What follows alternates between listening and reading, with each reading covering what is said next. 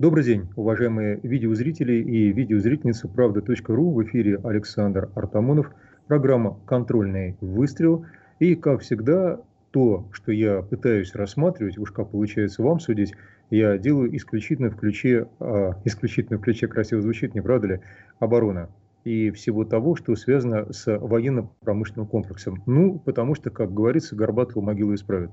Это я о чем сегодня. А сегодня я об истории нашего самолетостроения, скорее даже военного, более чем гражданского, и о том, насколько грустно бывает от того, когда эту историю анализируешь и видишь, что с ней делают, а, ну, скажем так, а, что с ней делают современности, наверное, некоторые деятели этой современности. Я хотел пригласить вас на Боткинский а, проезд, первый Боткинский проезд, дом 7.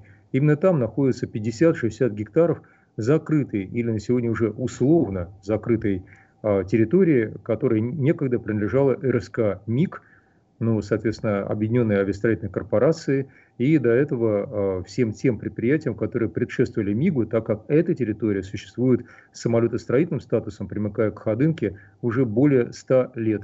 Именно отсюда полетели первые фурманы и ньюпоры, которые здесь собирались. Именно здесь в свое время дорабатывался и стоял в ангаре, после этого хранился знаменитый наш богатырь Илья Мурмец, один из самых больших самолетов, так сказать, тех лет, да и, собственно, до сегодняшнего дня – малопревзойденный по размаху крыльев в своей категории, естественно. И именно, я бы сказал, а, здесь зародилось как таковое а, само общество любителей воздухоплавания, из стен которого вышли такие деятели, как Жуковский, естественно, сам Сухой, Поликарпов и многие другие великие фамилии имена, которые сделали нашу военную и гражданскую авиацию, сделали так, что другим до сегодняшнего дня очень трудно достичь э, наших высот э, в области самолетостроения. Ну, правда, у иностранцев бытует такая нехорошая пословица, что русские э, очень хороши в производстве одного отдельно взятого гениального прототипа. В серию, мол, самолеты у русских не всегда идут. Уж не знаю насчет серии или не серии, но что именно на этой территории РСК МИГ, МИГ 50 гектаров, в принципе, были подняты действительно великие проекты, в том числе один из первых э, э, истребителей наших отечественных, которые успели выпустить до 1941 года. Именно здесь стоит памятник Баранова, тогда, тогдашнему руководителю, так сказать, еще довоенному, так сказать, всего нашего самолетостроения. И, в принципе, если бы стены теперь заброшенных, и слово заброшенных здесь ключевое, ангаров и цехов а, были бы увешаны табличками всех тех, кто там когда-либо трудился, мемориальными досками, то, поверьте, стен бы, наверное, не хватило. Да, эти люди часто мало известны за пределами отрасли, но, а, тем не менее, без них бы не летали бы современные сушки, миги. Ну, собственно, так сказать, я могу продолжить, естественно, этот список, говорить и о Яках, и о других наших славных самолетах уже наших дней, которые являются продолжателями тех традиций. И что же получается? А получается, что на сегодня эти 50 гектаров попали ну, в некую странную зависимость от непонятных схем. Это я о чем?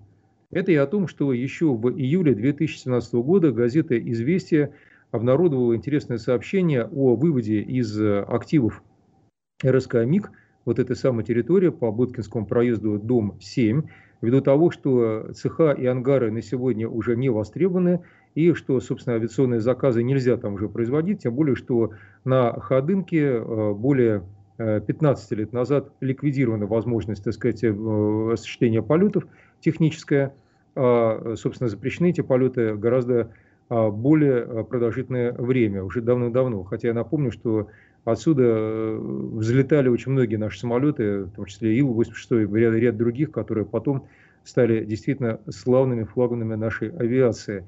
Но вопрос ведь, наверное, не в том, что активы были выведены из э, оборота, а вопрос в их использовании. Тогда, в июле 2017 года, э, славная газета «Известия» сообщила о создании так называемого технопарка ОАКа, то есть Объединенной авиастроительной корпорации.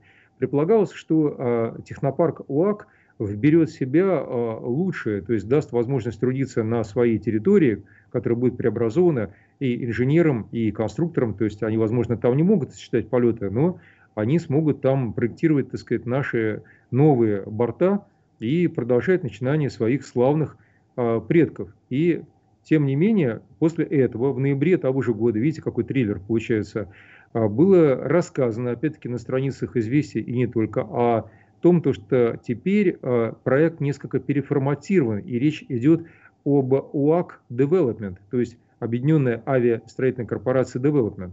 Кто не в курсе, не все обязаны владеть английским языком, Development значит развитие. То есть мы потихонечку от технопарка УАК, где а, целевая миссия определена, уже переходим к некому девелопменту, то есть к какому-то риэлторскому проекту.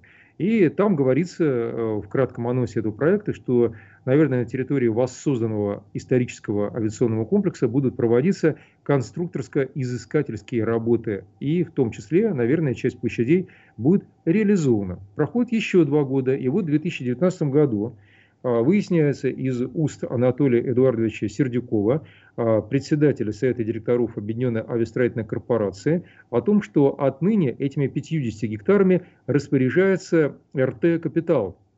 Этот РТ «Капитал» должен решить судьбу непрофильных активов, потому что, со слов Анатолия Эдуардовича, вокруг Ленинградского шоссе существует безумное количество мощностей, или мощностей, а, которые абсолютно не востребованы, относятся к авиационному сектору, цеха там уже руинированы, полуразрушены, ангары не нужны, и можно, дескать, было бы задуматься о том, как лучше бы их реализовать, потому что производства там нет. И вот э, эта история имеет продолжение в сегодняшнем дне. Для меня она, а, честно говоря, а, продолжилась э, благодаря Леониду Штерну. Леонид Штерн является президентом э, Международного Шуховского фонда. Давайте запомним эту фамилию. Кто не знает, я думаю, что большинство людей знает такую Шухов – его часто называют еще русским Леонардо да Винчи, но это к, к этой теме вернусь. И благодаря а, директору музея РСК а, МИК Галине, которая, которая, собственно, помогла мне разобраться с тем, каким образом и что происходило. Галина Чермадова сегодня одна из немногих, кто заинтересован в сохранении этого исторического наследия. Я сказал наследие, возможно, многие мне сейчас зададут вопрос, о чем вообще идет речь но есть цеха, на сегодня они полуразрушены, никаких самолетов там нет, и люди там давно ушли. Ну и что делать? Как говорится, приходит время, когда и державам, и людям, а, говоря словами поэтессы, пора наступает исчезнуть. И почему бы этим цехам не уступить место будущего? Тем более, что будущее действительно наступает на цеха. Когда я говорю «наступает», был на территории цехов и увидел что э, буквально рядом с обветшавшим ангаром, уникальным, кстати, ангаром, о чем я еще далее скажу, а, находятся такие вот стекляшки, знаете ли, высотные офисные здания, э, стеклобетон, а, которые вплотную уже придвинулись к забору и готовы вот этот древний обветшавший забор перешагнуть для того, чтобы продолжить свое триумфальное шествие по территории, по территории некогда славного завода. Продолжить, наверное, как такой как бы каток, сметающий все на своем пути. Ну так вот, Дело в том, что сами по себе ангары и цеха уже уникальны как таковые. Выше я вам называл фамилию Шухов. Дело в том, что Шухов является автором а, нескольких, а, а, автором, архитектором нескольких ангаров, возведенных в стиле конструктивизма. Доселе невиданного ни в России, ни, в принципе, по смелости технических решений однопролетных конструкций, много десятиметровых, нигде в мире. Ажурные переплеты, заклепки, как на Эйфелевой башне, я на сварного шва – колоссальные окна и а, увеличение освещения а, территории ангара за счет сложных и изломанных форм крыши. Все это по-прежнему цело, абсолютно не обветшало и, в принципе, нуждается не более чем по краске и в текущем ремонте. Эти колоссальные действительно площади легко объясняют, почему с самого начала, еще 4 года назад, речь шла о создании технопарка ОАК – а не каком-то development проекте, при котором сносится все и возводится очередной безликий комплекс э, во славу всех тех, кто решил поселиться на бывшей нынешней Ходынке или устроить там себе офис. Ну так вот, речь идет о сохранении архитектурных форм, уникальных не только для Москвы, но фактически для России, и я не постыжусь сказать, для всего мира, ибо действительно это так. А теперь давайте подумаем, что одновременно с этим во многих местах находятся самолеты, видел сам своими глазами, видел на территории многих наших городов и весей, а, которые сегодня никому фактически не нужны, их пускают под нож. Я не буду называть где и как, но хорошо известно, что даже с территории Москвы вывозятся самолеты под болгарку 30-х годов прошлого столетия, которые идут в утилизацию вместо того, чтобы превратиться в музейные экспонаты. И тут легко сравнить судьбу несчастных ангаров и не менее несчастных самолетов тех же лет хотя бы с американским музеем воздухоплавания, который находится в Вашингтоне. Я скажу откровенно, что когда был там на переговорах, еще активно работая в авиации, в Объединенной авиастроительной корпорации, первое, что я посетил, это вот этот самый американский музей, где в натуральную величину, даже не то что натуральную величину, а просто в качестве экспонатов представлены некогда летавшие живые образцы и спидфайеров, и Мессершмитт-109, и многих других э, самолетов эпохи 30-х, 40-х, 50-х, 60-х годов. То есть тогда, когда только еще зарождалась реактивная авиация и современные двигатели. И э, по этому поводу, ну, собственно, я действительно задаюсь вопросом, кто мешает осуществить проект э, четырехлетней давности и создать то, о чем давно-давно говорилось, свой собственный музей воздухоплавания на а, территории России, на территории Москвы, на примере которого могли бы обучаться поколения будущих инженеров, а, учиться своей истории. Тем более, что стены, в которых этот музей мог быть создан, действительно помнят великие а, имена и великих людей. Тем не менее, почему-то не только ничего не делается, но территория на сегодня действительно заброшена и явно возникает ощущение, что все ожидают, когда а, просто, а, ну, допустим, обрушится кровля, и а, когда эти здания превратятся в некие Помпеи. Но вот, к сожалению, для тех, кто это дело ожидает, столь хорошо и крепко и прочно строили раньше люди, что не думают здания, это, наверное, их последний бой, а, тех людей, которые их строили, которые давно-давно уже ушли из этой жизни. Так вот, не думают эти здания разрушаться, они по-прежнему стоят и, в принципе, для себя, для своего возраста находятся в весьма и весьма неплохом состоянии. Исходя из этого, а, возникает вопрос, неужели такое наследие никому не нужно? Я спросил об этом Галину Чермаду, она сказала, ну, Москва не имеет к этому никакого отношения, потому что это федеральная собственность. А где эта федеральная собственность? Да, собственно, где-то все затерялось непонятно у кого находится на решение. И, э, к сожалению, как э, водится э, на так сказать, просторах нашей многострадальной отчизны, приходится действительно ждать, что потихонечку с течением лет все этот процесс благополучно забудут и потом возведут, как я говорил, очередную партию безликих небоскребов. И не будет у нас ни национального музея воздухоплавания – именно музей воздухоплавания, а не музей Победы, как на поклонке для тех, кто, возможно, путает эти два понятия. Не будет у нас никакого э, центра, где э, молодые пытливые умы могли бы ознакомиться с достижениями прошлого. Никто нам не расскажет никогда о том, какие смелые проекты э, предпринимал и реализовывал Шухов, которому, между прочим, принадлежит 60 как минимум культурных объектов, включая а, знаменитую нашу, так сказать, башню на Шабловке, которую тоже, между прочим, едва-едва не снесли и не лишили нас символа города, одного из символов города.